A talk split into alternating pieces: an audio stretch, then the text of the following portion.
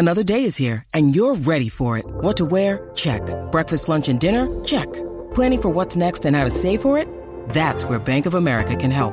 For your financial to-dos, Bank of America has experts ready to help get you closer to your goals. Get started at one of our local financial centers or 24-7 in our mobile banking app. Find a location near you at bankofamerica.com slash talk to us. What would you like the power to do? Mobile banking requires downloading the app and is only available for select devices. Message and data rates may apply. Bank of America and a member FDIC. Jewelry isn't a gift you give just once. It's a way to remind your loved one of a beautiful moment every time they see it. Blue Nile can help you find the gift that says how you feel and says it beautifully with expert guidance and a wide assortment of jewelry of the highest quality at the best price. Go to BlueNile.com and experience the convenience of shopping Blue Nile, the original online jeweler since 1999. That's BlueNile.com to find the perfect jewelry gift for any occasion. BlueNile.com. The Natural Hat Trick, hosted by Luke Lipinski and Craig Morgan. Welcome to episode 227 of the Natural Hat Trick Podcast alongside Craig Morgan. Good natty hattie. And Matt Lehman. Thank you for not being Jamie Eisner. I'm Luke Lipinski. Here we go. Got that out of the way quickly. Uh, since Jamie's not here this week, I would like to remind everybody to rate and review the show because I feel like the ratings and reviews will go up. Um, we're close, I think, to 100 reviews. And once you hit 100, I don't know, like iTunes throws you a party or something. And, um, more people can listen to your show or they have to listen to your show or whatever. And But, if we uh, cross the 100 threshold while Matt is here, Oh, it will be the three of us invited to that party, and Jamie won't get an invitation. That's how the rules work. which is better for everybody involved, especially the people throwing the party. I don't know where Jamie is today. No, I hinted at it in Yeah, a tweet. you did. I don't want to say in court anymore. somewhere. Probably. Most likely in court. That's a pretty good guess. uh, I hopefully he's listening to this. He typically does listen when he's not on the show, as if we're going to say something bad about him. I mean, that's so juvenile. You would never. No. Uh, let's start with Mike Babcock. Okay. The Jamie Speaking Eisner of the NHL. Juvenile things. Yeah. okay, so when we did the show last week, he had just been fired, and we were wondering if that was going to give Toronto a boost against the Coyotes, which it clearly did. Uh, also, the Coyotes kind of gave Toronto a boost against the Coyotes, Yeah. but um, that's a separate conversation, I guess. Now the stories, it's not like it's not like no stories had ever filtered out about Mike Bab- Babcock before, but I feel like more are coming out now because he just got fired by Toronto most famously the Mitch Marner story, where he, uh, I don't know, somebody else want to tell the Marner story, so it's not just go. me talking. It- Where he, what did, okay, if I have this right, he had Marner rank the players from hardest to least hardest working on the Maple Leafs when Marner was a rookie. Mm-hmm. Sure. And then proceeded to reveal the list to Marner's teammates. Yes. In That's it. front, I, I believe it was with Marner there too, in the dressing room. Yeah. I believe is what the story is, is told. Um, That's an abuse of power. That's just putting your player in an awful situation. This, and this reminds me of the stories I heard about Mike Keenan, the way he used to deal with his players. He'd play mind games like this, pit them against each other. It's just unprofessional. And this is the kind of thing, at his age too, in my opinion, that might ensure that you never work in the league again. Yeah, it's an interesting discussion because he's one of the all-time winningest coaches. It's not like he's done something like legally bad, right? But it's just the sort of thing that if you're running a team, do you want him coaching your team? Like it doesn't make him a bad guy, but in 2019 or beyond, since we're almost in 2020, do you want him coaching a team with young players? At the same time, he's had a lot of success, and it's not like he was physically abusing players. It's just the, the, I feel like that's the sort of tactic they used back in the 60s or something. Yeah, it's it's exactly. It's an old school approach. I don't even want to call it an old school approach because it it's it's almost insulting to old school approach. It's just the wrong approach. It's unprofessional. You can't do that to guys. And and we had already heard whispers that the younger players didn't like this guy. So how how would any team justify bringing this guy in now with the way the league has gone? It's gone much younger. We're seeing that all across the league. How, how do you bring a guy like this in who's going to be going into his 60s? I, I don't think so. Well, and one one thing that always gets attached to Mike Babcock is how stubborn he's known to be. Very mm-hmm. stubborn in a lot of ways. And to me, this ties into that. He's stubborn. He doesn't want to change the things he does. So if you have a guy that there's a story or multiple stories out there of him acting crazy and doing stuff that's completely inappropriate, and now the league is getting younger and he's stubborn, allegedly, and doesn't want to change his ways, then why would you think that you could bring him into your locker room and he's going to be any different than the Mike Babcock that is is out there. The legend of Mike Babcock and all these stories. Yeah, it's it's weird too because the timing of this, you look and you say, okay, and we were talking about it last week. You know, if you if you were a team that held on to your coach or hired a different coach that wasn't Dave Tippett or Joel Quenneville in the last you know year or whatever, would you give up your current coach for Mike Babcock? If you're if you're like if you're debating, if you're New Jersey or if you're somebody like that, this is a week ago before these stories started to come out, or or Seattle. I mean, if you're going to start a new franchise, do you? Craig just ate a donut ball like a dog that somebody threw a treat to, and you had to catch it out of midair. um, I mean, if you're Seattle, do you want because that was the rumor last week? You want Mike Babcock coaching your team? I can just tell you this, and again, the Coyotes did not play well against Toronto, but that team looked free and happy. Mitch Marner was hurt, so he was in the press box. He just showed up in our booth, mostly just to, to try and distract Paul Bissonnette while we were on the air. But he was all running around and happy. I mean, they just look like a much different team, and they've only played two games as we record this, but they just feel like But they they're are 2 enjoying hockey. and- yeah, yeah. exactly. They And- just and looked it- miserable before that. They did. And that, look, I didn't even think they looked that great against the Coyotes. I thought it was more the Coyotes just played a, an I awful thought game. the same thing. Yeah. yeah. But we all know how good this team can be when they're playing near the top of their game, and, and we've seen it uh, for long stretches. It just felt like something was wrong here. I, I think that this change is really going to spark this team.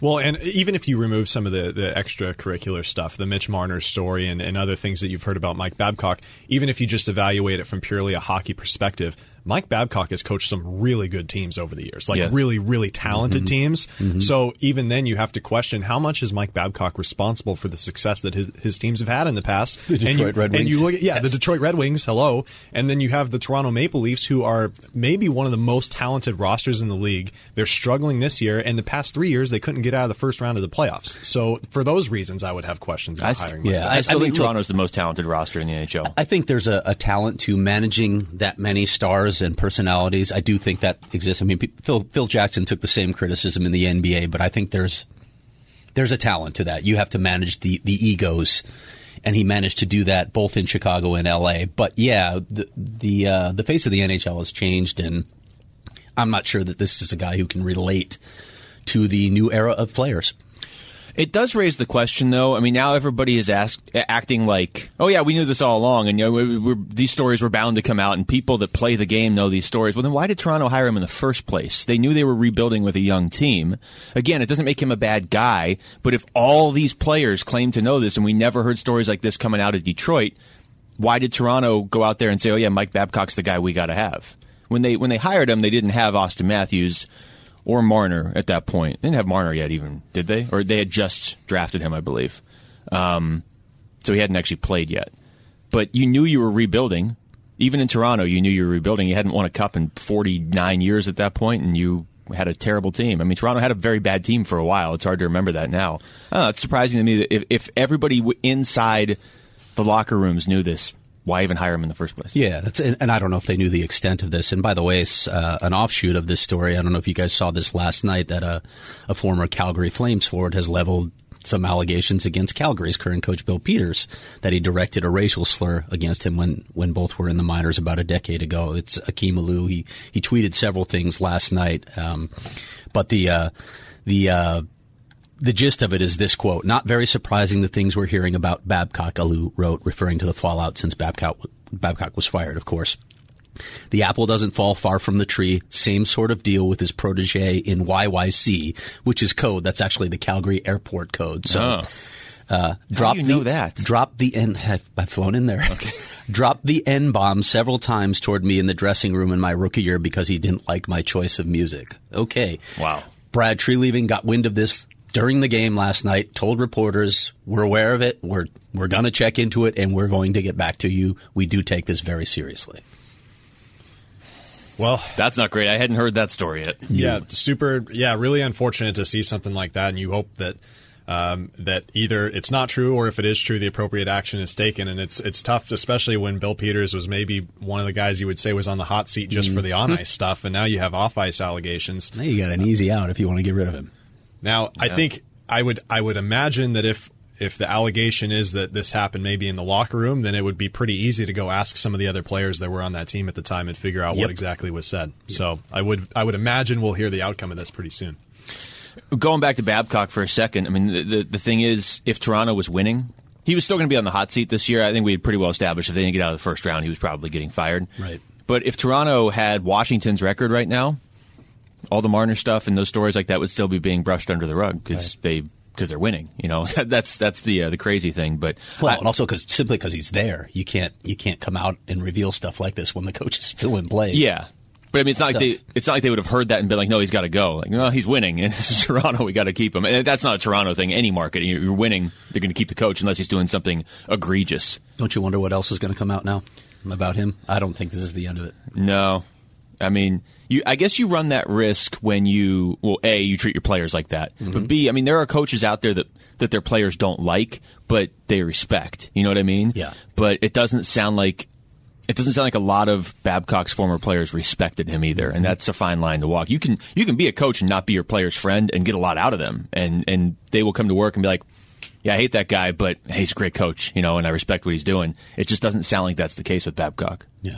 So, uh, how about Robert Bortuzzo? That was. Um, I should mention too. We're going to talk to Daniel Nugent Bowman of the Athletic here. Get some insight on Edmonton very shortly. That team. Well, those top two players are amazing, and then there's other guys on the roster as well for some reason. Uh, Robert Bortuzzo with the.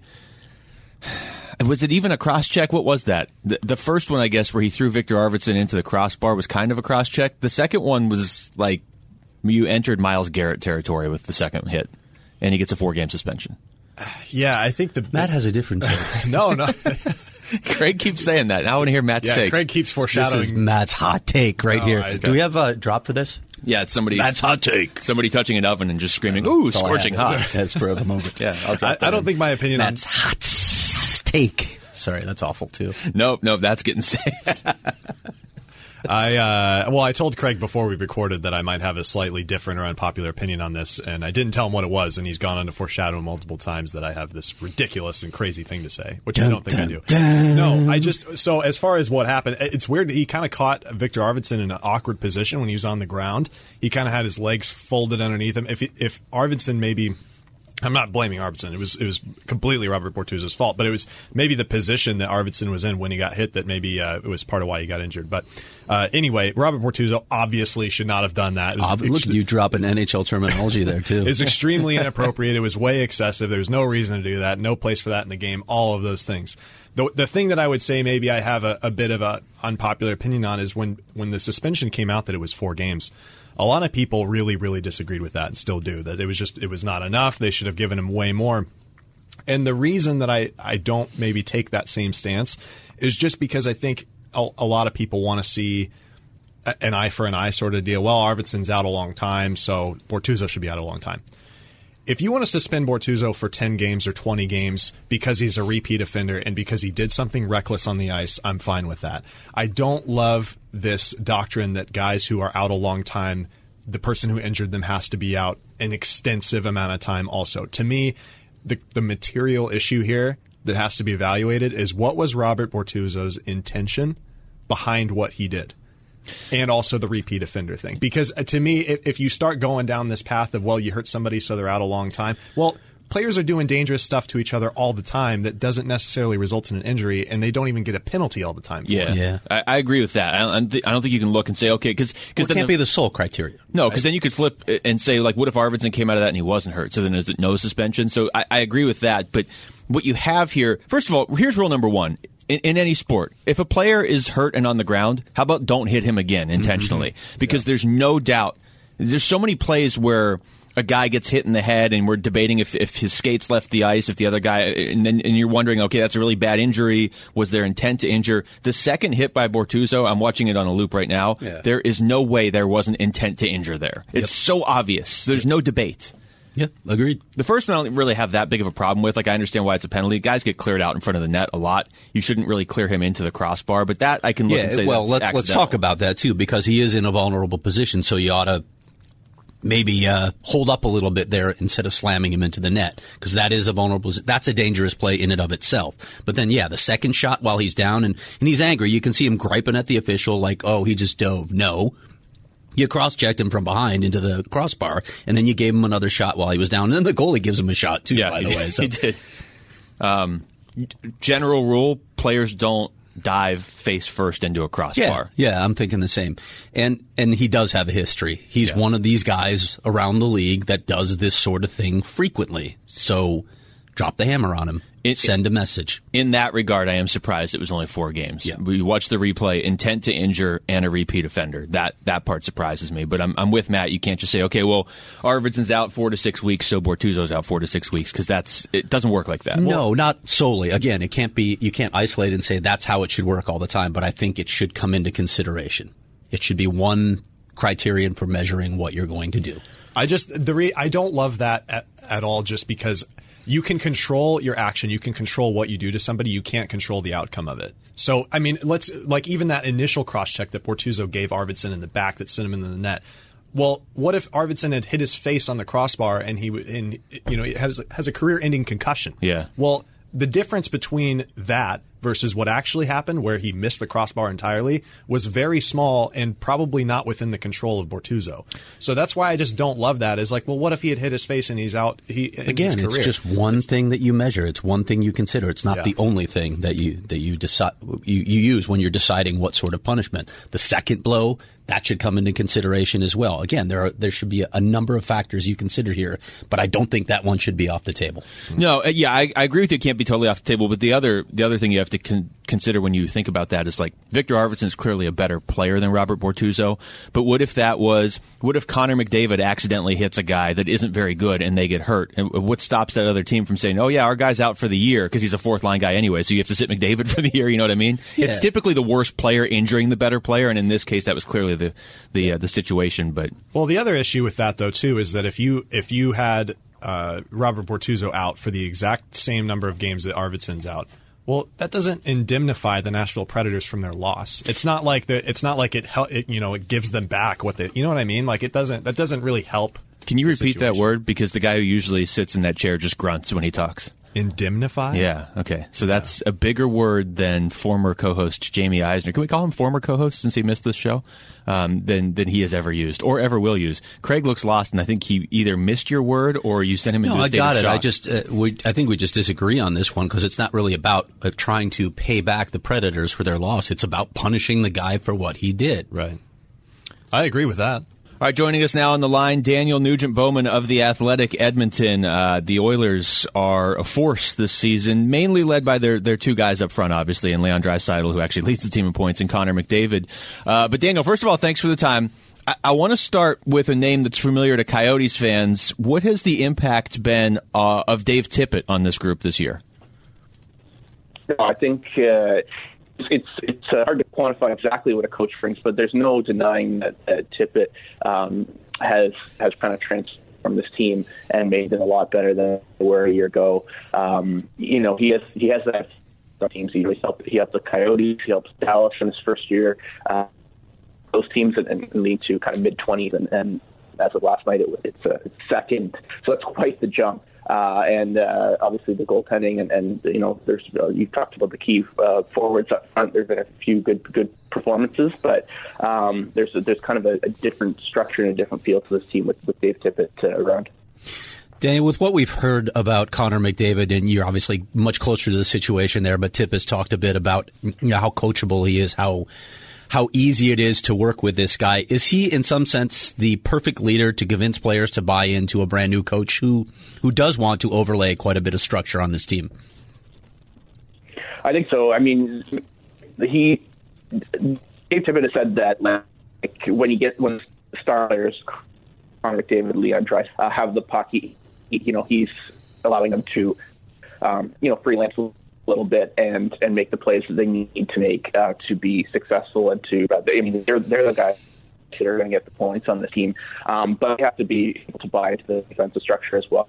And a guy like McDavid, I think that is perfectly fine with him. He is a guy that's you know wired to win. He wants to win so badly. Um, you can see by the frustration uh, last season, at a few games before the season ended, and then the Oilers were officially eliminated for the playoffs. How how disappointed, how frustrated he was um, at the you know the thought and the the reality of missing playoffs for the third, third time in the four years of his NHL career. I mean, this is the you know the premier superstar. I mean, there are there are a few others obviously, but uh, for him to be in, out in the playoffs three or four is not a good look for years is, is uh, or him for the league, and he wants to change that. So um, he's willing to do whatever it takes to to um, kind of have that happen.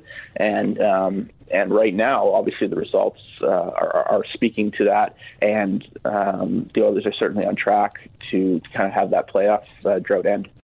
Uh, Daniel, Matt Lehman here. McDavid and Draisaitl obviously playing a lot of minutes this year. If you look at the top 50 in minutes uh, in the NHL right now, they're the only two guys that aren't defensemen. Uh, can can these two players hold up playing those kinds of minutes? Uh, 22 minutes for McDavid, almost 23 for Draisaitl. You would think not, um, but that might be the Oilers' only solution um, because they're pretty thin at a lot of other spots uh, in the lineup. And and I wrote about this yesterday in the sense that uh, Ryan Nugent Hopkins was out of Sunday's game against the Coyotes. Um, uh, you know, the expectation is he won't be out for very long, but you know, he is clearly the Oilers' third best forward uh, and plays in all situations, which, um, you know, penalty kill and power play, uh, which McDavid certainly doesn't. He doesn't kill penalties. And Draisaitl they would like to get him away from that. But whenever there is a forward uh, who kills penalties missing, Draisaitl is the next man up. So he's killed uh, quite a bit this year uh, with you know absences of guys like Riley Sheahan and and Josh Archibald, and now even Jujhar Khaira. So Draisaitl is you know one of their best face-off men, if not the best, and their second best. Um, so he has to take a lot of those you know defensive draws and and and, and you know make maybe even those those draws to penalty kill at key times. So Draisaitl plays a lot. And I mean, the one thing they do have going for them, obviously, is they're right in their primes. Uh, Draisaitl just turned 24. McDavid turns 23 in January. Um, so if there's a time to do it, it's now. Uh, but you know, in a league that you know 82 games is, is a lot, and you know, these games aren't exactly yeah, they're, they're, they're you know they're pretty physical, they're pretty taxing. Um, you don't want those guys playing that much, but again, the Oilers uh, they don't really have a ton of, of other ways to go to if they're going to try to win games. So um, I think I think they kind of have to uh, ride those two guys unless they obviously make a trade or something like that. Which, uh, uh, given their cap situation and the fact that this really this team uh, wasn't and isn't supposed to be you know where it is right now, um, they're kind of planning for a year or two down the road, so that they don't want to. Uh, at least I get the impression from general manager Ken Holland is you know he's not willing to make a quick quick fix uh, trade to that would you know hinder or uh, do anything to um, impact you know the future of this club. So uh, there might be riding with McDavid and Draisaitl, and uh, we'll see how how far it can take them. But it is a concern to have those guys playing as much as as they are for sure. Daniel, we were talking about this in the in the press box the other night. I mean, you look at the Oilers, and it's hard to argue with them as being a team that can win the, the Pacific Division this year, just because of McDavid and Draisaitl. If they get anything from the other guys, but in a playoff series, you'd almost you'd be more inclined to take the Coyotes because they have more depth and they have goaltending. With the imbalance that this group has, do you see them being able to succeed in the playoffs for more than one round if they lean so heavily on two guys? Well, the fact that we're talking about playoffs in Edmonton, I think it's a minor win uh, for that organization anyway. But you, you, you make a very good point. I mean, uh, unless they're going to split up McDavid and Draisaitl, which uh, Dave Tippett has done a little bit, but but not very much. You know, I was I was. Uh, I guess I wasn't really asked of him last uh, a couple nights ago, and, and uh, you know that's an error on our part. But you know he that could have been potentially an opportunity to split those two guys, but they're they're just playing so well. Um, but you're right. I mean, that's if they're going to play those two together, um, that's an opportunity for a an opponent to, you know, especially one with a bit more depth, where, where whether it's Arizona or maybe Vegas or, or whoever to really load up and and and you know guard against that line, and then the others are pretty thin elsewhere. So um, no, they're not at this point built for a long playoff run. Um, but that is kind of the direction they're hoping to head in the next couple of years when they get a couple of, of bad contracts off the books. When you know there's a few, you know they're very rich in terms of defensive prospects um, that could probably help them a little bit in, in, the in the coming years, but also probably be used to facilitate uh, some trades to maybe bring in a forward. Um, so, so things are definitely moving in the right direction, but no, they're they're not built for a long playoff run right now. Um, I, again, I think you get into the playoffs, your goaltending is obviously a huge uh, um, wild card, and and, and could could uh, swing maybe uh, something in the Oilers' favor, depending. Uh, but it really has uh, will kind of rely on on McDavid and Draisaitl them and, and make some stingy defensive play if they can manage it.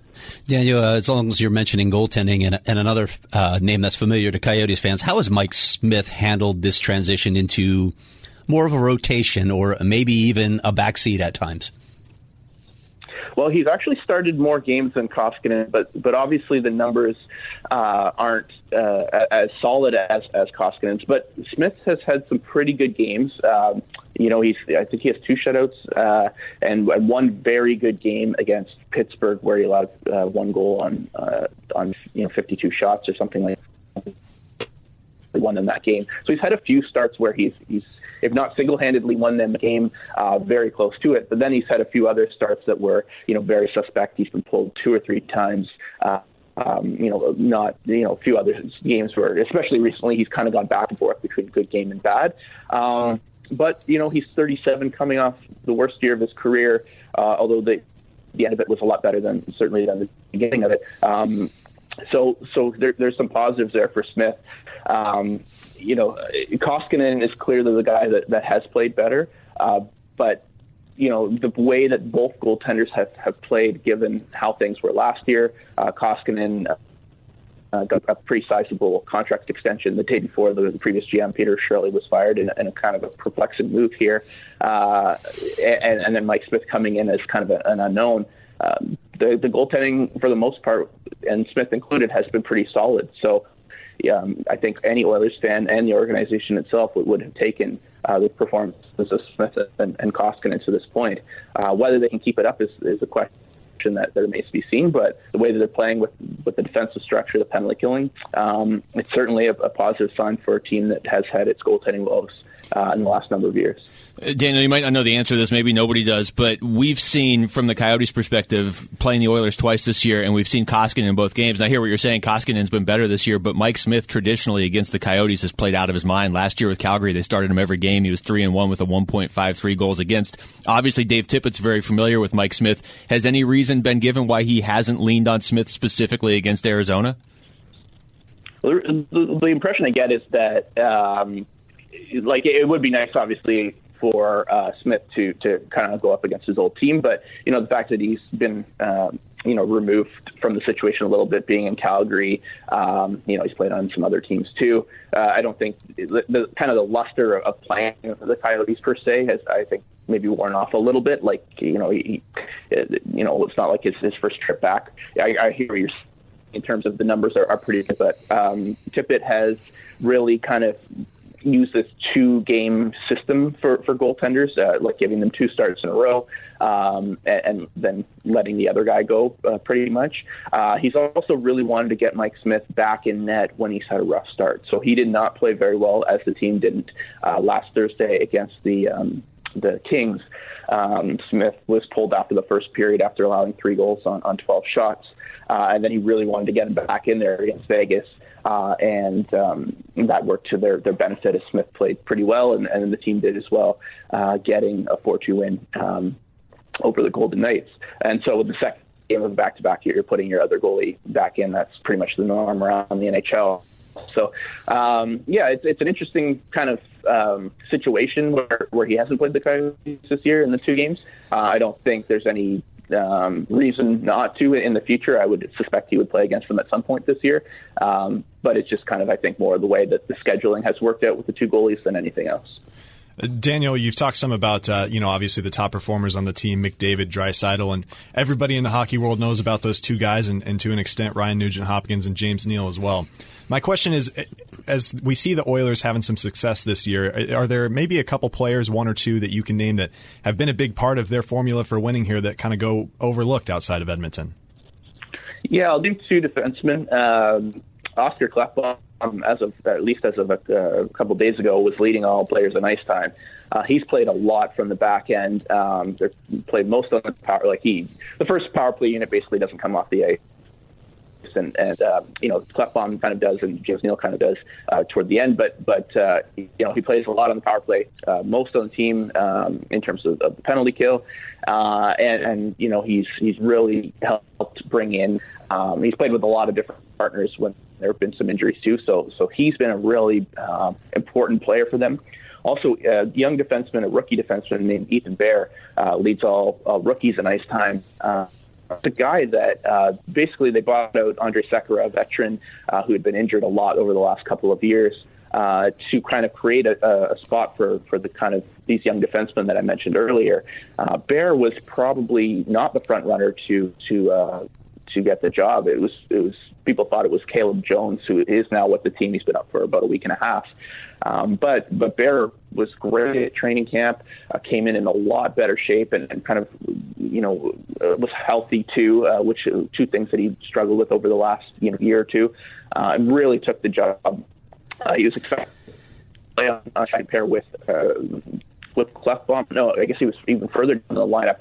Uh, but when um, Adam Larsson got hurt in the first game of the year, uh, he stepped up and started playing a top pair role with Darnell Nurse and he's been tremendous pretty much throughout the throughout the year. So he uh, and Oscar Klefbom are the, kind of the two guys that outside of Edmonton uh, that you know have, have really made an impact that, that fans probably around the league are not are not noticing enough. Daniel Nugent Bowman, follow him on Twitter at DNB Sports. Daniel, thanks for the time. Enjoy the rest of the season. All right. All right, you're very welcome. Thanks, thanks Daniel. Yeah, Edmonton is uh, that game the other night. It goes to overtime. Both games the Coyotes have played against Edmonton this season have gone to overtime.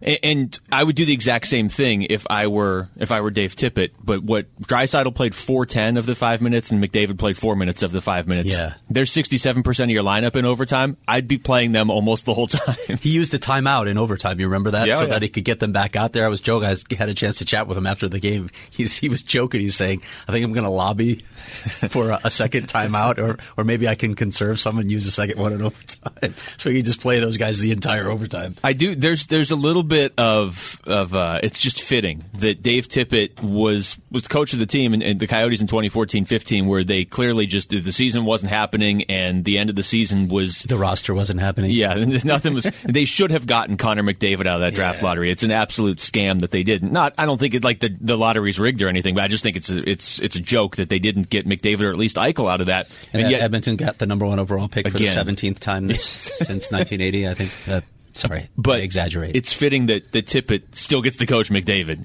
Preferably, it would have been here, but uh, but he still found a way to coach McDavid in Edmonton, and he had a perpetual smile on his face the whole time he was here the other night. One thing that interested me about what he said is, is they're they're really not thinking, and, and, maybe this will change if they're in a, a really strong position. Maybe they'll try and tweak this roster as best they can with the cap situation they're in. But when you're thinking about a couple years down the road and you're still playing these guys this these type of minutes do you worry that over time, over two, three seasons, you're going to wear them down so that by the time you're ready to really compete for a cup, these guys are tired? Yeah.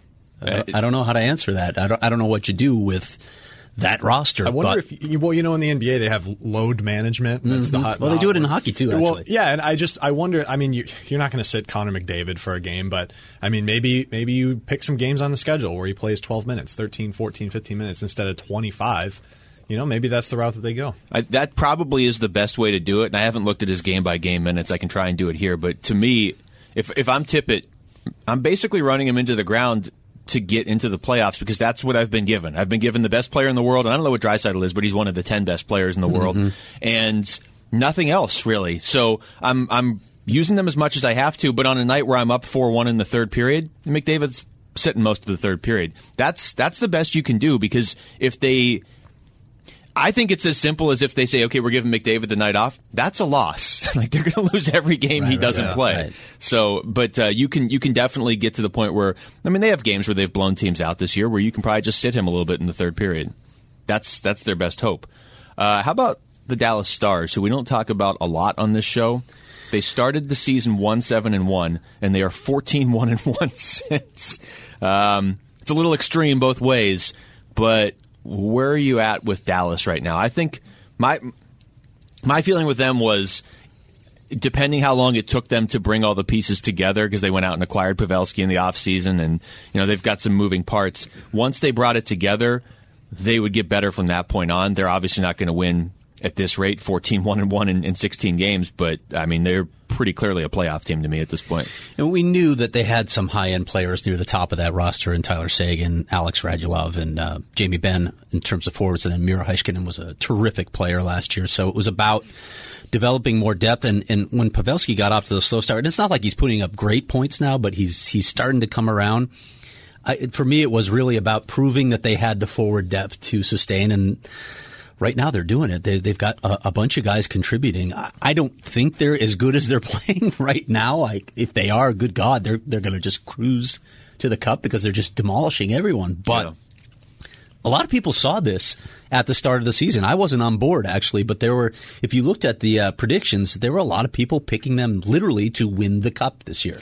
Yeah, I wasn't on board with that either, and I still don't think they'll win the cup. But you have to take notice of a team that goes on a run like this. Yeah, I never saw them as a cup contender, but I definitely thought they would be a playoff team. And they, you know, you look at their roster on paper; they've definitely got some names on there to say the least. And what you're seeing now, I think, too, with with the recent stretch that they've had, is some of their players are are hitting their stride. Like Joe Pavelski still has room to pick up his production, but you know they're going to get Roope Hintz back, or, or he is back.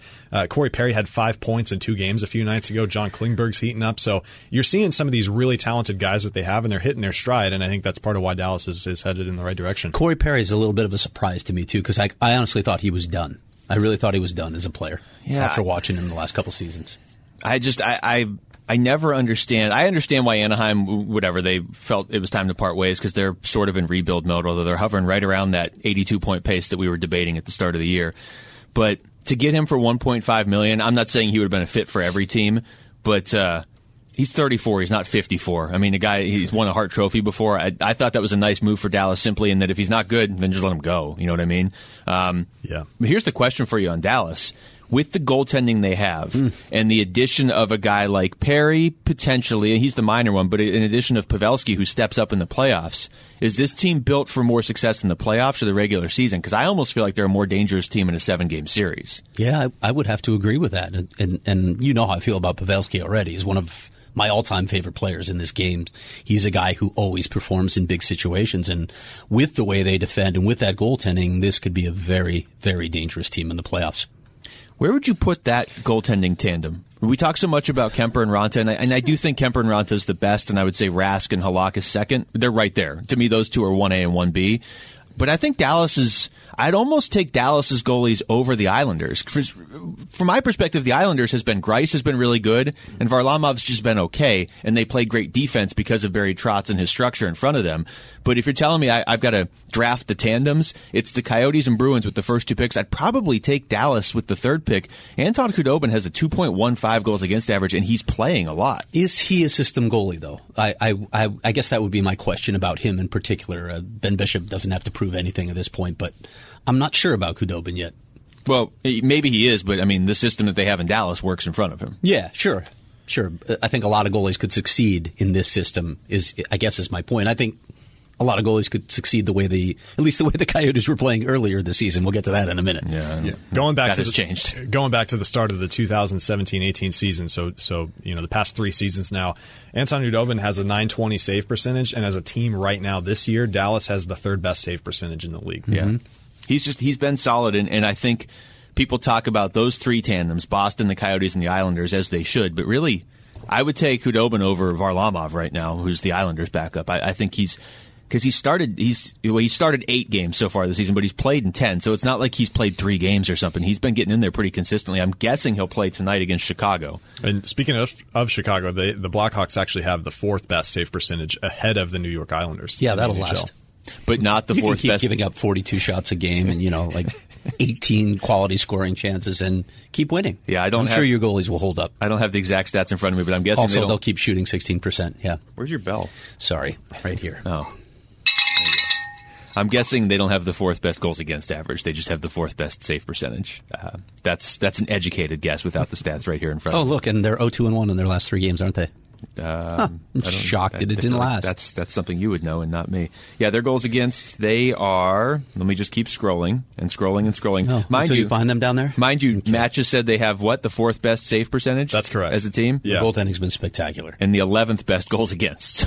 when you see that discrepancy, that means the guys in front of your goalies uh, aren't necessarily doing their job. Right. And if I hear someone say, "Oh, but they're doing a good job of keeping shots from the perimeter," Where's your big bell? No, they're not. You need that big bell. You need that Liberty bell. I You watch every Blackhawk game. That's the I am voice. not fooled. It's the voice of a man who's watched too many Blackhawks games this year. Um, which coach gets fired next? Do you think another one gets so fired? in many the candidates. There really are a lot, You know, aren't they? Twitter needs to add to its poll potential so we can get all the names on there. Yeah. Bruce Boudreau, John Hynes, Jeff Blashill, Peter Laviolette, who is uh, really on the hot seat right now, although they won a big game last night. Peter DeBoer. Oh, uh, we just mentioned Peters up Yeah. in Calgary. Uh, that's going to be an interesting situation to watch. And there's always John Tortorella, who's doing a good job, but you never know when he's when his next blow up is going to come and maybe lead to them firing him. He's an he active- something he shouldn't say. An active volcano is. with very unstable That's- ground now. That's perfectly put. He really is. Well, the way I see this, uh, anytime you, you talk about firing a coach, I look at it in in terms of the team's performance versus the expectation of that team. And a lot of the coaches that were mentioned here, Boudreau, Blashill, these are coaches of teams that aren't very good. So, yeah, they're losing games. Like, to me, You're the, not speaking like a GM right now, Matt.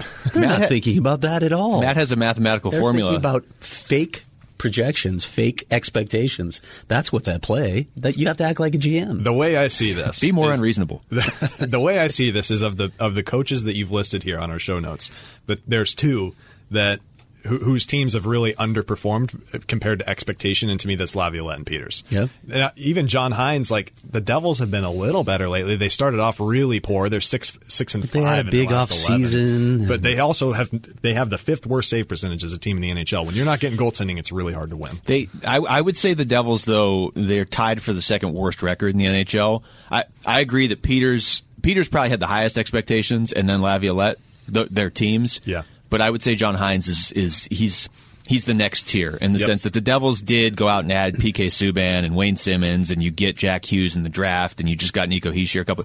They shouldn't be one of the worst teams in the NHL. They, there's people talking about them making the playoffs this year. So I would say he's relatively on the hot seat too. A guy like Jeff Blashill, I mean, you can fire him, but what, just do it at the end of the year, right? Right. I mean, what are you going to get out of that? Yeah. yeah. I mean, you could kid yourself, right? Oh, we should be making progress. Why? Why do you think that? We're shocked you've won seven games this right. year. and San Jose with DeBoer. I mean, if if they keep this up, he's. I mean, they're they're, they're nine and one in their last ten, so they've they've recovered from a really bad start. But there are high expectations for that team as well because of that blue line. So they need to make the playoffs. Before we get into the Coyotes, I just want to run through a couple of these teams. We just touched on Nashville and Calgary. If the season ended today, what, what's the stat at Thanksgiving? It's seventy five percent. Yeah, something like that. I don't even remember. I, I have the Elliotte Friedman stat stuck in my head now, so I don't even think about the Thanksgiving stat Yeah, anymore. But it's it's let's see, it's a significant chunk of the teams that are in a playoff spot on Thanksgiving Make it. make it. And Thanksgiving is later than usual this year. Like But it is typically, two days from now. so- Yeah, but I mean, typically we would have already passed Thanksgiving, and some of the teams that are not in the playoffs right now, if we started Vegas, Yeah. uh, Calgary, Nashville, It's incredible, isn't it? And don't say Chicago. Tampa Bay. Don't don't say Chicago with feigned surprise. Chicago. How did they miss the playoffs? Mm-hmm. Um, Toronto and Tampa. And now, I mean, Toronto and Tampa are going to make Yeah, it. Tampa's only played seven games. So. Tampa actually, they're so misleading. They have 26 points in 21 games. Yeah. They're having a decent season. Yeah, they're they just fine. don't get to play. They're fine. They're fine. But when you look around the league, of those teams I just rattled off Toronto, Tampa, Calgary, Vegas, Nashville how many of those five do you think make it? I think Toronto and Tampa for sure. Yeah, I think both of those teams are in, but those other three, not so sure. Uh, something's not right with Vegas. I think Calgary has a chance. To make it? Yeah. I mean, I think they all have a chance. Well, well, yeah, They- of course, but they're I giving think, up goals like crazy. I, I don't know what's wrong in Calgary, and now this coaching situation. I, I don't know what's wrong there. To, to answer your previous question, I think he's the first or the next coach gone is Bill Peters because the expectations were high for Calgary, arguably the highest. The, now the side story that you just mentioned that happened last night, I mean that that takes it to a whole different level. And also, when a team in Canada has high expectations, they get ratcheted up even higher because you're in Canada and they're crazy for a cup. So I think that it looks like the job he's done is even worse or more egregious compared to a guy like Peter Laviolette, who could easily still turn Nashville around. I mean, Peters could still turn Calgary around too, but when you throw that side story in there too, that could change things dramatically. Here's another thing to look at with Calgary. They haven't played well in the division. Um, that's that's something you gotta. I mean, it's not as quite as important as it is in the NFL, but um, um, a big percentage of your games come within the division, and they have the worst points percentage in the division. You gotta shore that up.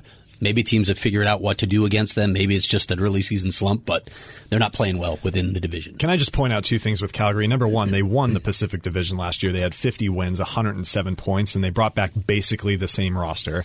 The other thing I want to point out is uh, on November 7th, they were 19 games in. They were 10 7 and 2 before going on the skid. Can I point out another thing that they're Jamie's poster team for nonlinear They progression. really are. they're up, down, up, down, up, down. Every so I almost expect a down from the Calgary Flames this year. I mean, if if you do fire a coach, Yeah. who are you looking at? Well, I, you know, I, I don't know now. Yeah. You're not looking at Mike Babcock. Do you think he's completely off everybody's list? I don't think he's now, I think I need. I think there needs to be a cooling off period for Mike Babcock. Yes, Hmm, interesting. I don't think anyone's bringing him in this season. Those would be awful optics. Yeah, we'll see. We'll see. But I don't know. Yeah, if you're right, if if you get rid of him now, I mean, last off season was the time to be in the, the market for a coach, and maybe Toronto should have been thinking about that too, because Joel Quenneville and Dave Tippett were on the market. Yeah. Yeah, they absolutely should have at that point. You got to be aware of your surroundings. Um, Yeah, real- situational awareness. one, that's overrated. One more thing from the Eastern Conference: if we're assuming Tampa Bay and Toronto get in, then that means at least two of the eight teams currently in have to drop out. Here's the teams currently in: Boston, Florida, Montreal, Washington. Who's that? Montreal okay, Washington, the Islanders, Carolina, Pittsburgh, and the Flyers. Which two are dropping out? I've, Flyers in Montreal. okay. Uh, yeah, I would tend to agree with that. Yeah, uh, it's definitely not the Capitals, Islanders, Bruins, or Panthers. Those teams I think are legit, um, and I think Carolina is too. I just Carolina is the one team I can't really figure out. I, I don't know. They're they're like they're the one team in the league I don't totally understand. It's a great story. It is. It is. It's a great story, and I'd love to see him make another deep run. I don't think it's going to happen. I think Carolina could even go in with a really good record, and they they some people would be shocked if they bow out in the first round. I wouldn't be shocked at all. No, uh, I can tell you, I don't. As it's currently structured, Islanders Hurricanes first round playoff series. That's the one to me that you put on public access TV or like C-SPAN or something. I want to watch that series. Yeah, no, I don't. The Islanders are such a good story. I would watch still. They're both great stories, but I would watch still photos of he, that series. is he just getting better as a coach? Trotz? Yeah, yeah, he's he just- figuring it out. He's figuring it out. He's he, he was good back in Nashville. Yeah. he was a great coach in Nashville. He's like the Terminator that just keeps Yeah. getting smarter and, and he's smarter. such a good guy too to deal with. I mean, it's just like this impossible combination. And You're so just- lucky to have him. He just talks and talks and talks. You're so happy, Arthur Staple. uh, okay, let's hit the Coyotes real quick before. Uh, well, let's transition into questions. You don't want to talk about Jesse Puljujarvi. I suppose he could be part of the Coyotes topic since a lot of people want to trade for him. What do they want to trade for him? I don't know. I don't even know what the market is for him, but uh, it. uh, caution flags. Caution flags. I'm not giving you anything that's playing. I don't want to. Not giving you soda. I don't want to give too much credence to this, but I have heard from more than one scout that he doesn't have a good mastery of the game. He doesn't think the game well. That's concerning because that I've doesn't. that about other players. yeah, and a lot of those players aren't still on the Coyotes if Hmm. they were here. That's not something Chayka loves. Um, and it's not something Rick Tocchet loves either. That is one of those things that, in theory, with experience would get better. But there are certainly some players we've seen them around this league. Everybody at home, think of one right now. There's there's guys that that don't have situational awareness, and it doesn't just suddenly appear. You know what I mean? Yeah. Um, all right, let's get into the uh, well. Let's get into Niklas Hjalmarsson real quick since you put him in the notes. It's sort of remarkable that they're on the run that they're on without him, Yeah. but no doubt. they're not playing nearly as well defensively. No, and we, we'll, we can un, unwrap a lot of that right here. But coming out of the uh, interview room with Rick, Tocchet after the uh, loss to the Oilers on Sunday, um, I just happened to be walking by the players' lounge when Nick was coming out, and he was not on his scooter. I thought that was noticeable. He was or notable. He was just walking on his own, which is a great sign. It's been six and a half weeks. The timeline that I was told was ten to twelve weeks, so we're still early.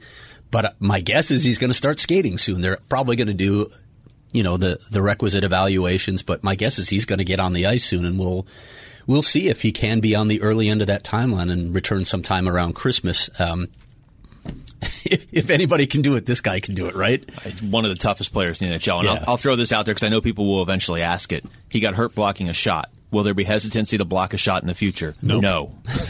that's he's been doing this for a while. Um, and yeah, that's where That's most pretty much how he'll comes from. answer the question too. No. Yeah. and then he'll stop and look at you. Yeah, and Is wait something else question. you want to Yes. ask me? The, you have any uh, intelligent questions? a little fun fact here. Maybe this is stating the obvious, but since uh, Nick Hjalmarsson got injured, the Coyotes' penalty kill is 22nd in the NHL at 78 percent. That is not a fun fact. Brad That's Richardson missed fact. some of that time too, Yep. which impacted it as well. Yes, so don't go saying it's the assistant coach coaching the unit. No, it's it's different personnel. It that matters. No, I think it's worth noting that they still get shorthanded opportunities. They're not all going in like they were last year. Michael year. Grabner's going to get a breakaway every game. At least. Yeah. Over under one and a half breakaways for Michael Grabner tomorrow night against Anaheim. the Um, Yahoo NHL tweet is still my favorite tweet of the season. I don't think I saw that one. You, oh my god! You don't remember the one after he pulled away from PK Subban? no. I'll find it. I can't. I can't find it immediately. But Okay. the, they. Uh, it was essentially saying the year is like it, the year is like 2097. Michael Grabner, a dilapidated bag of bones, is still faster than 90 percent of the NHL defensemen. and they so show. fast. And then the, in the thread, they show a freeze frame of four frames where he picks up the puck, a loose puck at at the uh, blue line, defending. PK Subban is even with him and already turning. He's already opened his hips and is pivoting because he knows Grabner's going. Yeah. And in the four frames, in each frame, Grabner is two feet farther away from PK Subban, who's not a slow player. No. And and the final wh- when they show those freeze frames, the only thing that it says above those frames is "Dear God." It's like trying to catch a comet on the it's ice. crazy how fast he is. It's because we've now seen it twice, and, and most recently in person, the Coyotes playing the Oilers. To me, Connor McDavid's the best skater I've ever seen, and he's the fastest player in the NHL. I would love to see a foot race just from end to end between him and Grabner. I don't doubt that McDavid would win it, but it would be really close. And I'm telling you, and this is not new this year, I would take Grabner against anybody else in the NHL. He is so unbelievably fast. Well, if Grabner converted on like you know 50 or 60 percent of his breakaways, he'd probably be in the All Star Yeah. game and get to Yeah. skate in the skating competition. He'd have 50 goals And that's by not now. that's not a shot at Michael Grabner, but I'm just saying. no, it's hard to score too. Yeah. But when you're moving that fast, right, you have to like reach back for the puck, and the goalie doesn't even know what hit him. Um, I will say this with the Coyotes too. I, I tweeted this out yesterday, so this is a shameless verbal retweet, but I think it's worth pointing out here. They're at 31 points right now in the standings. Last year it took them till December 22nd. The year before it took them to January 20th, and the year before that, January 13th, December 19th. The year before that, they're basically a month to two months ahead of where they typically are. I retweeted that tweet by the way. I saw that. I didn't know what to do. Almost do you- pulled do you- over. Are you aware of how to do that? I'll learn. Okay. What's that green button in the middle of the, the Twitter? Okay. yeah. Anyway, moving along, uh, the Coyotes are giving up a lot of shots. They are.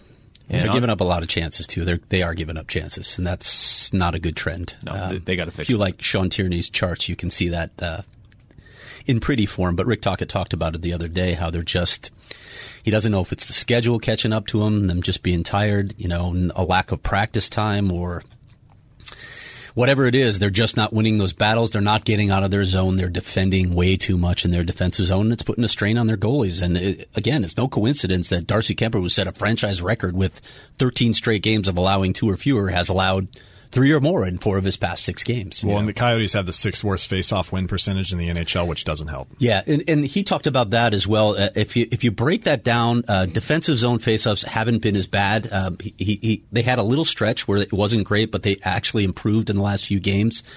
And and again, what happens on a faceoff on the draw is a small percentage of what happens on a faceoff. It's the plays afterward that decide who gets possession. But yeah, the bottom line is all those things add up, and you're just defending too much in your own zone. And the other thing, and he's talked about this as well, when when you finally get it out of your zone, even if you have your skilled players on the ice, they're so tired from defending that all they're doing is dumping the puck in. You're giving up possession again, and then you just start the whole cycle over again. Yeah. Uh, I'm trying to pull up the numbers here, but I think it's worth pointing out, not a knock on, on Kuemper at all, but over the last, let's say, three weeks, Raanta's played just as well as him, if, if not better If at not times. better.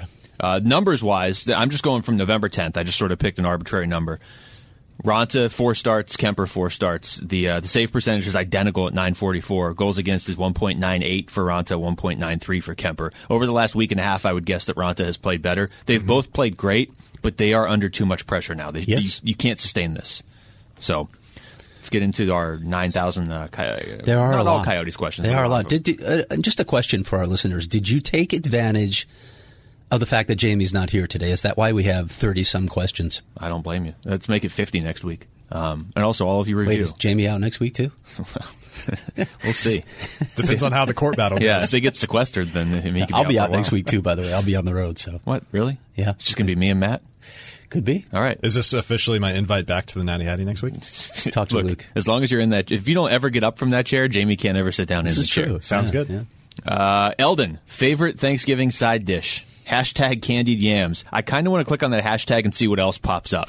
You answer the question. I'm going to click on hashtag candied yams. Oh, just give a shout out to my wife for the uh, stuffing that she makes cornbread stuffing with Italian sausage in it. That's good stuff. There's a lot of people that Stuffs that inside a turkey and bakes it. Whew. We always had the uh, good stuff. we always had the cranberry disquettes, as my dad. would Oh call them. no! Right out of the can. Like. Yeah, I actually love awesome. them though. I think they're delicious.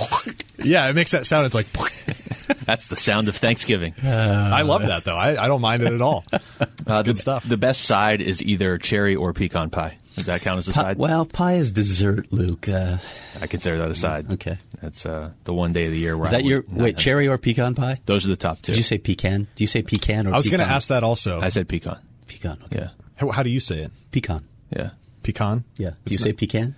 I I think I might just go. You know, whatever I'm feeling that day. Back and forth. Yeah. Well, it's very non-committal. It's you. like a verbal mood ring, basically. You're really working to stay in that chair, aren't you? You just don't want to commit to anything. Yeah, I just don't want to offend anybody. it's such a nice change. Uh, Chris writes in With Chychrun and Golly playing so well together, what do you see as the regular D pairs when Hammer returns, and which pair is the third pair? At that time, does Ness or Lyubushkin go to Tucson? What outcome do you see for Comrie? Wow, Chris, that was 74 questions in one Ooh-wee. tweet. It's a fascinating question, uh, though. I With- like with, the defense question. With Chychrun emerging, it is a really interesting question. Now we're a long ways from answering that. The coaches aren't going to answer at at this point because Chalmers is not even on the ice yet, so they're not going to be worrying about that. But down the road, it's definitely something to think about because Jacob Chychrun has thrust himself. Right now, he might be the best defenseman on the team. Yeah, the way he's playing. is. He's So how do It's you him and then Goligoski. now you can find a way. One of the, one of the options may be just to find rotations where you're not always playing the same pairs. You're just making sure that those five guys are getting on the ice, and he's he's obviously a key. Well, you, you look like you're smiling at. I me. don't know. I don't like that. Okay. I Yeah. want I want the same pairs You as want much the as possible. pair. I hear what you're saying because you've got five guys potentially. Luke, but why is that important? I just I feel like guys get in the comfort zone. We've seen it with Oliver before. When Jason Demers is out, Oliver doesn't look like Oliver. Now Does, Oliver, does Oliver look like Oliver now? no, not in the last two weeks. He hasn't, and Jason Demers is there, so maybe you shake something up. But I'm just saying, in general, I like the consistency. Certainly with in game, if possible. When a guy gets hurt, there's nothing you can do. But I would rather pick uh, the pairs and then just sort of stick with them for weeks if I could. He, and, and Chalmers' return is going to allow them to limit some of the minutes on guys they want to limit anyway. I don't think they want to play Alex Goligoski as much as they're playing him, but he's having a really good season. He's he looks completely revitalized. Which you know, if I wrote a story about what he was dealing with last year, and it, it looks like that combination of just having his love for the game back and working with Phil Housley is really rejuvenated. He's playing well, but again, they don't want to play him 24, 25 minutes. They'd really like to keep him in the low 20s. So Nick will coming back will help that. I do think they like that pair. That has become their go-to pair right now. Yeah, but you can't break that up. but I I it's- can you break that up? no, I don't think you can. But some of it is out of some of it is because of the way Oliver's playing right now. Yeah. Well, I was actually going to address that too because that was sort of how I interpreted this question: is what do you do about you know do you keep them together? Do you separate them when Nick Hjalmarsson returns? That was how I took the question. My thought on that is that if you think Jacob Chychrun is having a good season, and if you think Alex Goligoski is having a good season, and that those two things are independent from each other, which might be up for debate. Well, then it doesn't really matter whether or not you separate them. But uh, again, you're saying you don't want to separate them. I, I, suppose that's a discussion the Coyotes coaches will have too: is why are these guys playing well, and does it have to do with each other? I see. The part of the reason I don't want to separate them is because I think they are playing off each other. But I'm even just saying in general, when you come back and you establish lines or pairs, whatever they're going to be, I just don't like. I don't care who the first defensive pair on the ice is each night, or if they get, you know, if, if you were the first pair one night and you're the second. I don't care about that. I just feel like you get something you can't necessarily quantify statistically. You get a benefit keeping the same guys together game after game. Would you consider playing Hjalmarsson with OEL? Yeah, I would. Yeah. I think I would too. I think I'd, I'd want to see if that sparks him. Having I think that- he needs it That right now. rock next to him. when he, when they first And I'm not. That's not a knock on Jason Demers. No, Not at and, all, and but- then what happens to Demers? He Right. drops to the third pair. But see, that's the thing. He doesn't necessarily have to drop to the third pair. One night he could still be on the second pairing with Osterley or however you want to do it, um, and just move the actual pairings around, but keep the pairs together. When they acquired Niklas Hjalmarsson a few years ago, am I remembering this correctly that he and OEL wanted to play together? Mm-hmm. there was a lot of talk about. They they literally discussed playing the two of them together. That that was a big reason they got him, and that it didn't work out. Scotty Allen didn't think that that pairing worked out early on, so they switched it up. And Rick also likes the righty lefty split a lot, so Jason Demers was a better fit, he felt. But you know, things change. Chemistry dissolves a little bit. Maybe you need to look at something like that again. I don't know. It's funny, Matt came up to me in the newsroom the other day. I think it was after the Washington game, was it? And you were like, how do you feel about how Oliver's playing this year? And then they played St. Louis. And I thought he actually played really good against St. Louis. Yeah. But it's been up and down with him this year. And I don't, I think a lot of times, I've said this on the show before, I think people just like to look at Oliver's numbers. They're not watching the game and they think, hey, he's not scoring. Well, he's a defenseman and he's tasked with covering Connor McDavid every night when they play the Oilers. But he hasn't been great lately. He really hasn't. I think a lot of times he faces undue criticism because people aren't actually mm-hmm. analyzing the game. He hasn't been good. I was going to say eh, with Oliver Ekman-Larsson, it seems like every team kind of has that whipping boy who just becomes the focal point of criticism whenever things aren't going. He's the new Keith Yandle. Yeah, Yeah. it's usually a defenseman. and I feel like Oliver's kind of been that for a while. Like, and sometimes, And like it's you been said, wrong, gets that- usually. yes, exactly. They they criticize him, and it's not it's not fair criticism. I think now it's becoming fair criticism. We should point out too, Keith Yandle lost nine teeth the other night and finished the game, and then played the next night, second half of a back to back. So no load management for Keith Yandle. Hmm. Um, well, he's got that Iron Man streak. Yeah, that's right. they should give bonus games if you're playing minus nine teeth you just lost. And the picture's great. It's him smiling with his new fake teeth on the bench, going out there the next night. He should get like, I don't know. So you should go to a, like a, a costume shop get a and get grill. some messed up teeth. Yeah. you know, like that. Uh, Or gold that teeth. Quasimodo would wear or something. He should be wearing those around the ice. That would be something he would do too. By the Yeah, way, it would. Uh, real quick, uh, Kyle asked about Draisaitl and McDavid. We sort of already answered that with the minutes they're playing. Steve, uh, Steve, clearly the coaches see a downside to putting Garland on the ice in three on three overtime. Are they worried about his ability to defend? Talk a little bit about that. Uh, LOL. That was the talk. Talk about that was there for Craig, obviously. um, I, I guess that's part of it. We've seen him in overtime. I, Yeah, I I've wouldn't seen him in say overtime. I wouldn't say they're completely afraid of, of putting some him of out it's there. matchups, right? Yeah. Yeah. You got. I mean, they're not afraid to put him out there in the shootout. Coaches Jack, is there someone in charge of getting the championship pelt dry cleaned? Uh, I sure hope so. I don't get the impression that anyone wants to clean it. Actually, I think it's sort of uh, a thing that they're not going to clean it. I, I asked a few players, and, and it doesn't sound. First of all, there's there's this lining inside of it where that fits over the head, over the sweaty hair that they put on right after games. It doesn't seem to come out, so it, it it's not getting cleaned. And I, I did ask Stan Wilson, "You going to clean that?" And he he just looked at me and said, "Nope." Yeah, well, that's. he's like, that's So not. I think my that answers your question. Yeah. That thing's going to just reek by the end of the season. Also, this is the first time in my life I've ever Googled, "Can you dry clean taxidermy?" So and hopefully the last time you ever have to Google that. Uh, okay, I don't know that we're going to be able to get through all these, so we have to go quick. Desert Why? They're Doggies, only 50. 96, yeah. Um, Tocchet's system is quite different from Tippett's, and yet both seem to result in a similar product: a defensive mindset, strong goaltending, and scoring by committee. Is this a reflection of coaching styles or the players on the roster? Either way, I love it. both. Probably both. Yeah.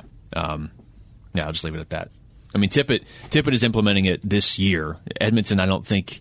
I, I get the feeling Tippett came in at the start of the year and was like, "Okay, this is how we're going to play defense," and somebody raised their hand and said, "What's defense?" And he had to start from the very like the the Webster's dictionary definition of defense. Uh, Dangle Snipe Belly, Hockey Survivor. Ovi, Stamkos, Doan, Marchand, Mike Smith. Who is voted off the island first and who wins? Wait, wait, wait. Slow down with those names. Who's voted off the island first? Okay. Ovechkin, Stamkos, Doan, Marchand, Smith. Smith being Mike Mike Smith. Smith. Riley he's voted Smith, off obviously. first. He's definitely voted off. Mike, Mike Smith is off first. Uh, and I would say Marchand probably wins because he will do whatever it takes. He probably will Something do whatever it takes. Yeah, something underhanded to win. I think he'd be voted off first and he'd win somehow. Shane Shane would be the fans' choice, but uh, Marchand would do something to undermine him. Those would be the last two, I would say. I would say Smith goes off first, then Stamkos, then Ovechkin wanders off the island, doesn't even realize he's doing it, and it comes down because Doan won that. He had too much beer. Yeah, that's not Or possible vodka. for him. Uh, what was the, the the show in Canada? It was basically like Oh Survivor. yeah, yeah, yeah. What, that Doan took part in. He I'm was like the first person to ever win it. To remember what it was. It was like I'm sorry. Manhunter or something. Yeah, so, something like that. Yeah, He, yeah, yeah. he was the first guy to ever win it, and he like he didn't even realize that it was over. He was like, "Oh, that was it. Okay, we can do it again." um, and one more: best meat for a breakfast burrito with egg, cheese, and potato. Ooh, chorizo, sausage, or bacon. I'm going to say chorizo, but it's a slippery slope and a dangerous one. You have to get good chorizo, eggs. What? What else is in it?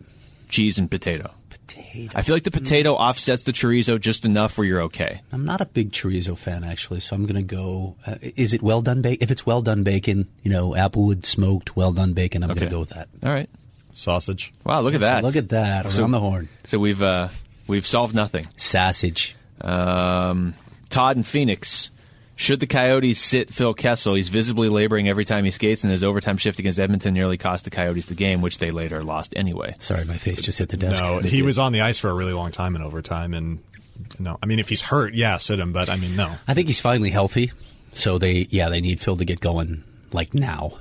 They need their stars to get going. They need Phil Kessel. They need OEL. They need Clayton Keller to start producing more points. No doubt about it. But Phil Kessel, in case you haven't heard, tends to play through injuries and they don't Yeah. get highly publicized. He had a groin injury that he was playing through. It definitely slowed him down. He's a skater. So that mattered. He's come through that, so hopefully he'll start producing. They definitely need it from him. Also, he's another guy that has an Iron Man streak, so for that reason, Right. he's going to be very not wanting to sit. Also, his uh, shooting percentage is only six and a half, so that's something that's going to get back to the He's mean gotten a little eventually. unlucky at Yeah. times. Um, I'm not as worried about Kessel. Yeah. I don't know what's going on with Oliver and Keller. I'm very worried about. Mm-hmm. It- but it's remarkable that they are challenging for first place, getting very little from those three guys. And on doubt. on the one hand, it's like, hey, if those guys get going, look out. But on the other hand, I don't know you can do it for 82 games without the three guys that are probably supposed to be your three best skaters. Well, also that has kind of been the refrain for the better part of like a year and a half of like, oh, if this guy gets going, you know, we saw with Alex Galchenyuk and other guys, it's like you can't lean on that for years and years and years. Eventually, they have to do something. Yep. Schmaltz is their best skater right now. Best offensive player. Yeah, Yeah. yeah. Yeah, no doubt. And Conor Garland just scores. He just scores goals. Todd and Phoenix again. Who do you think is playing the best hockey for the Coyotes right now, and why is it Carl Soderberg? Uh, he's on the list. He's definitely he's there. on the list. Such a great addition to the team. Such a great addition. For Kevin Connauton, who's been in the minors a lot. Yeah, another This is Kevin Connauton. another just ridiculous trade by I keep Chaykin. hearing his voice. One of the funniest guys I've dealt with in the league. He's hysterical. Another dry sense of humor. Very guy. dry sense of humor. Yeah. Um, that'd be a great defensive pairing, Connauton and Yandle, just for Oh them to talk to each other. yes. They were never here. At the I just hang time. out there in the locker room after games. I don't really care who did what in the game. I just want to talk to these two guys. Uh, Booper, real quick. Ultimate Thanksgiving guest list. Who's the one person that you wish you could share a meal with, famous or not? Share a meal with? Yeah. See, I immediately go to music just because we cover all the athletes. So I feel like I've talked to most any athlete I'm going to want to talk to. Um, so I, I- for me, it would be like somebody like Jimi Hendrix or Kurt Cobain. Well, There you go. I'd probably choose just a great chef, so I'd get a good meal out of it. Always thinking about I mean, yourself it could be just like somebody could just throw like some lame burrito in front of me. with with I'm a chorizo meal, or something. Okay, So Matt, do you have anybody? If you say Craig Morgan, you're Not off the show. I, I did. Jamie Eisner. uh, your meal would be ruined. Um, wow, this is a great question. We're going to get to that in a second.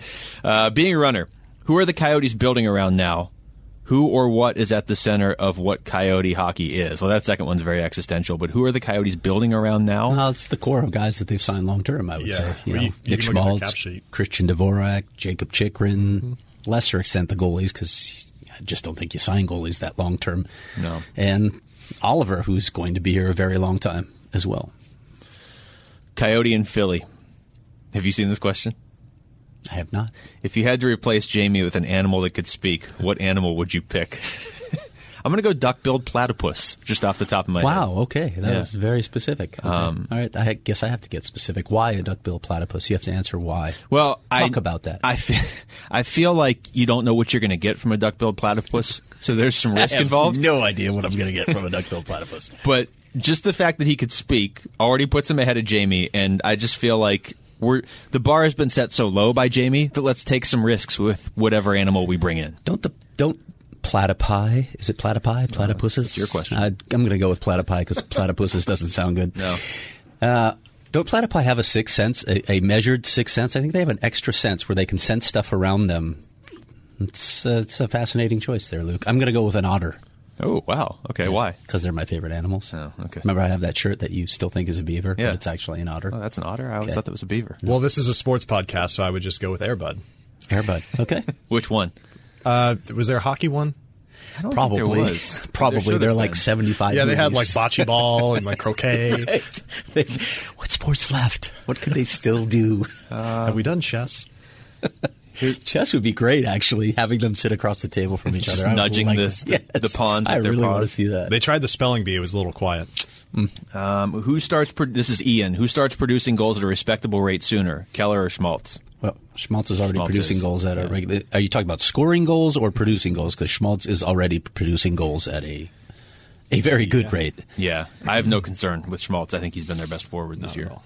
and Garland's been their second best, and Keller has been their not one of their five or six best. So I'm much more concerned with him. Um, let's. is this Wow. here, Alex? Is this the most complete roster the Coyotes have iced in years? Yeah, I would say so. I would say so too. I mean, he- top to bottom. Honestly, not a lot of competition. Let's let's just be honest about that. Yeah, how high is that bar? Yeah. Yeah, but I mean, if you want to even go back to the years they made the playoffs, those three straight years with Tippett, and it was a different era, and their defense was built differently, and I get that. But there's not like we're sitting here and we're talking about how Oliver and Keller and Kessel have not been what they're supposed to be. Mm-hmm. But if you took salary and all that stuff aside for a second with those three guys and what they've done in the past, it's not like any of those guys have been bad. You know what I mean? They're just ask, they're counting on those three for more and they're not getting it. Right. But if you take all that aside, none of them have been bad, No. and they just have a. There's not anybody on the roster that I'm like, okay, well, every time he's near the puck, I'm worried. There's nobody like that. I would like to point out on those Tippett teams that Martin Hanzal was the number one center. So Yeah, just saying, I, not I a lot of competition. take aside the the 2012 playoffs when they were playing Mm-hmm. out of their mind and Mike Smith was playing out of his mind. I think I would take this team against the 2011-12 Look team. at the center position that Yeah. they have fielded over the iced over the years. I shouldn't say fielded. I, I feel like you're skipping a, a question that I'm waiting for you to ask. Well, there- I'll, I'll just wait. there's a know. lot, so I'm just trying to- You know, Vic, his first name might be Victor. We- that question you might want to We've ask. an, we've answered the uh, the OEL ones. That's why I'm I'm not I'm just kind of scrolling through through all those. Okay. Um, okay, is this the is it from It's a two-part question Okay, yeah, two Yeah. questions. Number one, how annoying is it to Luke and the other one, the other one, the out of towner, which, that, which is a really good start to this question. That Craig Morgan's analysis on well, pretty much anything is usually spot on. I don't know. You're going to have to answer that, Luke. Obviously, I can't. Um, well, first of all, we know that Victor is Craig's burner account. Uh, no, I I like it. I, Is it I, that obvious? Yes, it is. Okay. I'm surprised just- you didn't just go Craig It's Morgan. actually an anagram. backwards. Yeah, I added a V.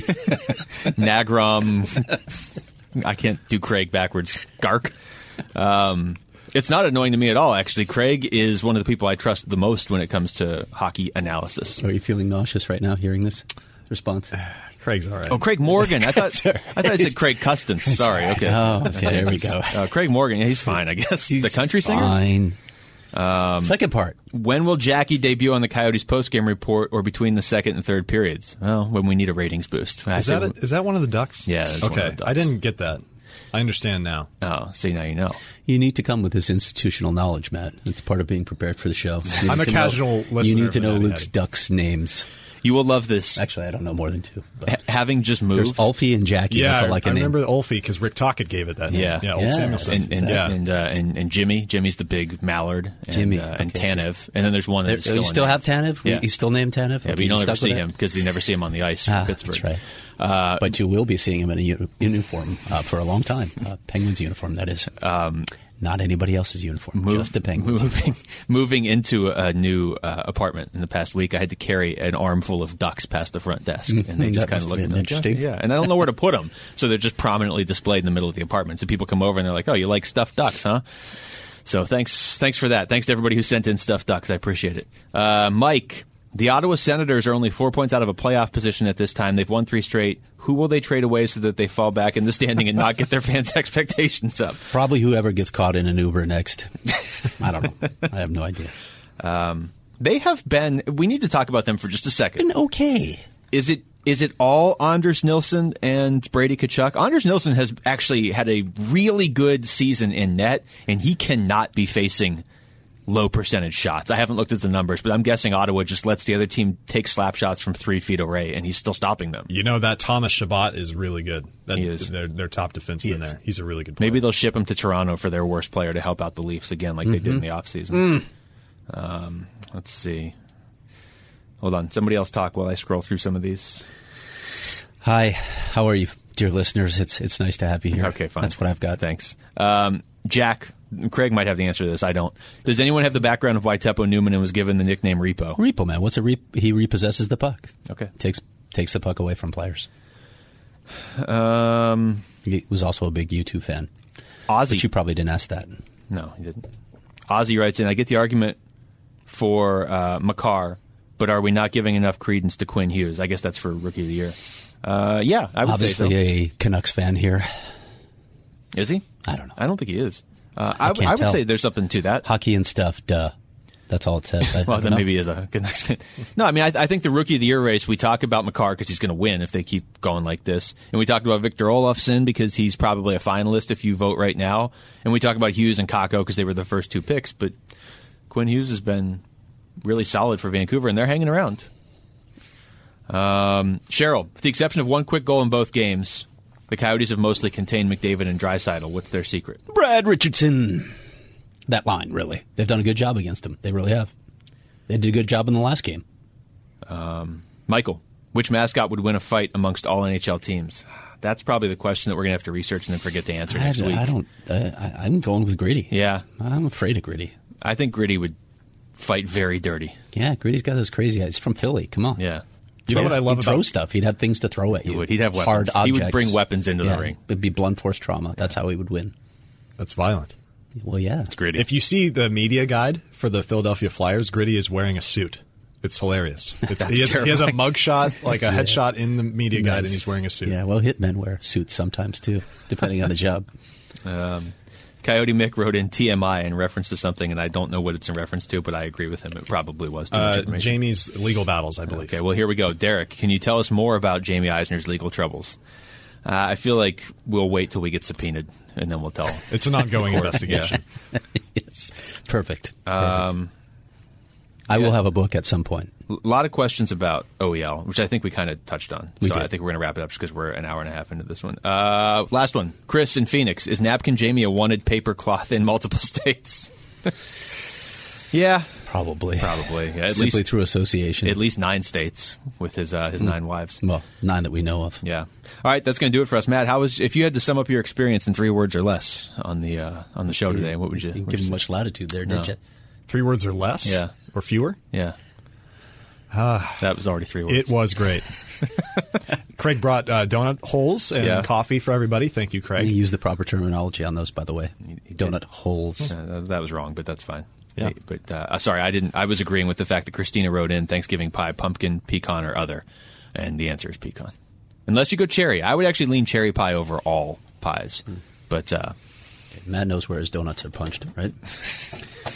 you guys not going to right answer there, the buddy. question. No. What, well, oh, we had another question. I thought you were wrapping up the Well, show. but this is an urgent question because Thanksgiving question. is in Okay. two days. It was what? Which pie? Which pumpkin, pie? pecan, or other? I'm going to go Other. cherry one and then pecan two. Other. Well, what's your other?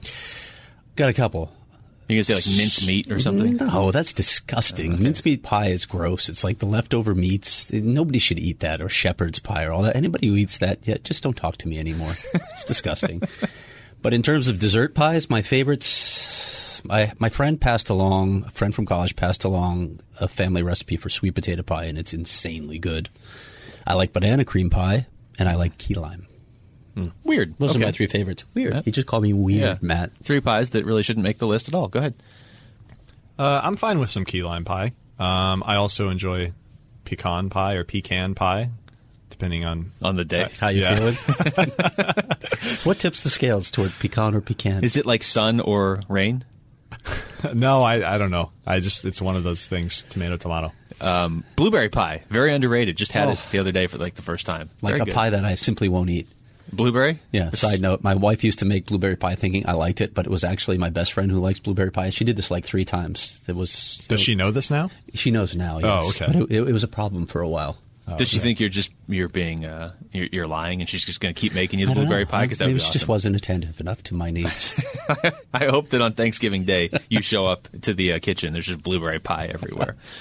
All right, that is going to do it for us. For Matt Lehman, Craig Morgan, I'm Luke Lapinski. Thanks for listening to the Natural Hat Trick Podcast.